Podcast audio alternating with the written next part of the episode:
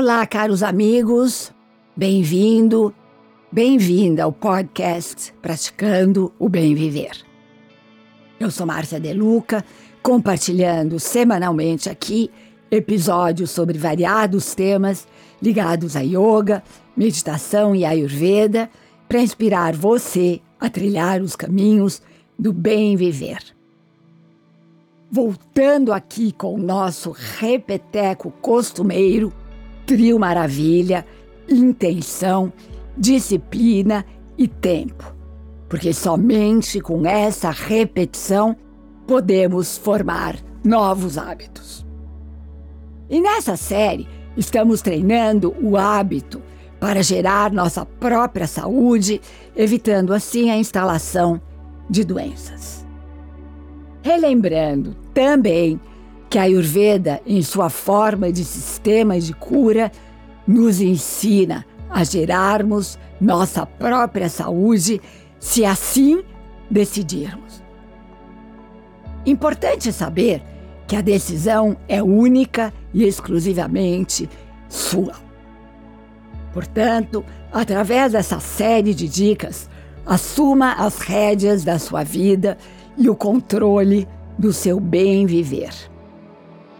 E como vocês já sabem através dos meus famosos repetecos, temos que começar a mudança do mundo que queremos ajudar a promover aqui fora. Vamos nos dedicar a esse objetivo individual que, com a formação da massa crítica, se torna comunitário. Após ter abordado a importância de Agni, o fogo digestivo, e Odias, a seiva da vida nos episódios anteriores, hoje abordarei o terceiro fundamento de Ayurveda para a nossa saúde: ama ou toxina. A Ayurveda nos ensina que a causa primordial de toda doença em nosso corpo tem sua origem no acúmulo de toxinas em nossos canais sutis, impedindo dessa maneira o fluxo natural e espontâneo do prana, que é a energia vital do universo. Gerada quando o Agni se enfraquece e o nosso processo metabólico se torna deficiente, ama é todo resíduo tóxico que permanece em nosso organismo. Essa substância polui nosso sistema vital bloqueando o fluxo natural e espontâneo de informação e inteligência. Como já disse, essa é a base de todas as doenças.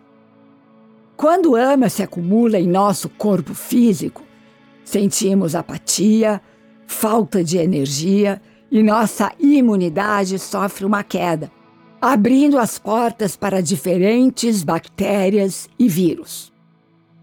No começo, tende a gerar um resfriado aqui, uma gripe ali. Mas, com o passar do tempo, no entanto, vão surgindo os males mais sérios. Infelizmente, nas sociedades contemporâneas, onde o ar está poluído, a água contaminada e muitos corações idem, a produção de ama é estimulada. Por exemplo, Cada vez que ligamos a TV e assistimos a uma notícia sobre a violência, nosso organismo precisa digerir essa informação. Se Agni, o fogo digestivo, estiver bem forte, podemos fazer isso facilmente.